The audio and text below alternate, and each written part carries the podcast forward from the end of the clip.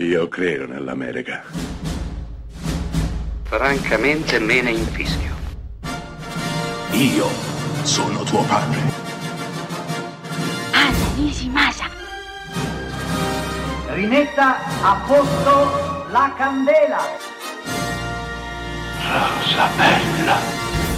Siete a Close Up e questa settimana parliamo di pioggia. Sì, avete capito bene, dell'evento atmosferico presente in tantissime pellicole. E perché no? La pioggia è presente anche in Oppenheimer di Christopher Nolan, ancora in sala, il film di cui parliamo oggi. Cosa c'entra la bomba atomica con l'acqua piovana, vi chiederete voi?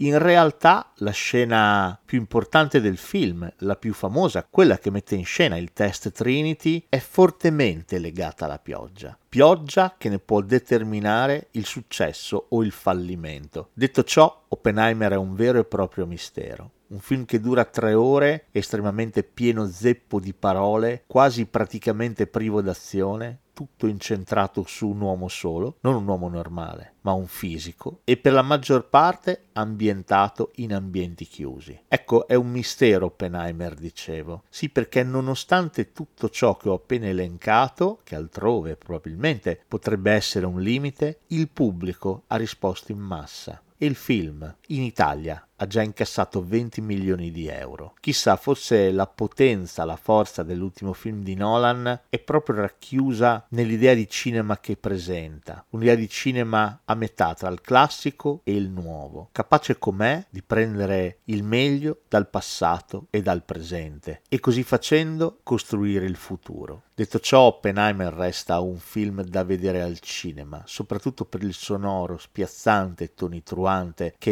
inonda orecchie e cervello dello spettatore, lasciandolo completamente conquistato da ciò che sta vedendo sullo schermo, mentre davanti ai suoi occhi scorre il cinema, scorre la storia.